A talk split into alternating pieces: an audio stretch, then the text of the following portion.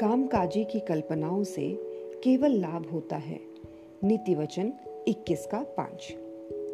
कोई एक लक्ष्य को प्राप्त करने के लिए हमारी ईमानदारी और लगन कितनी है, वो हमारे योजना बनाने के प्रयास से दिखाई देता है।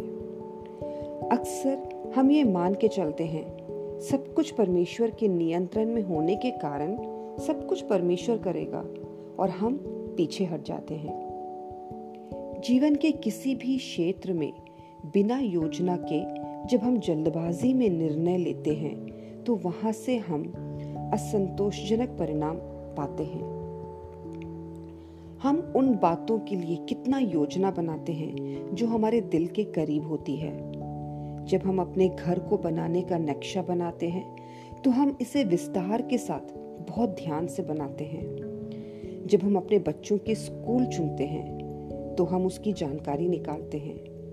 तो परमेश्वर के कार्यों को करने के लिए कितना अधिक हमें लगन और योजनाओं को बनाने की ज़रूरत है। परमेश्वर के साथ समय व्यतीत करने के लिए, वचन पढ़ने के लिए, प्रार्थना और मनन करने के लिए हमें योजना बनानी चाहिए। जब हम प्रार्थना में अपनी ईमानदार योजनाओं को परमेश्वर को समर्पित करते हैं, जो उसकी इच्छा के दायरे में होती है तो वह उन योजनाओं पर आशीष देता है और उन्हें पूरा करता है।